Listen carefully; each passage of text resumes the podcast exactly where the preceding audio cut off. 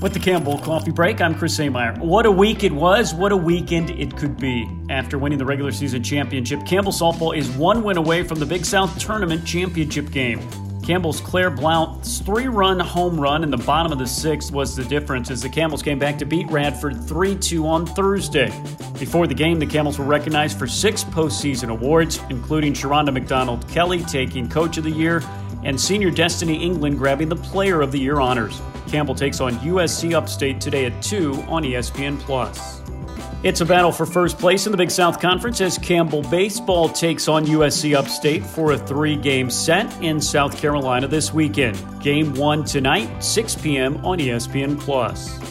Campbell distance runner Athanas Kioko was named the most valuable athlete this week at the Big South Track and Field Championships. Kioko won the 1500, 5000, and 10,000 meters. Teammate Hunter Gilbert captured the Scholar Athlete of the Year award. Campbell's men's team finished second overall, and the women finished third. In women's golf, Emily Hawkins finished among the top 20 individuals, and the team finished 11th at the NCAA Columbus Regional. The women finished ahead of three top 50 ranked teams in the 18 team event.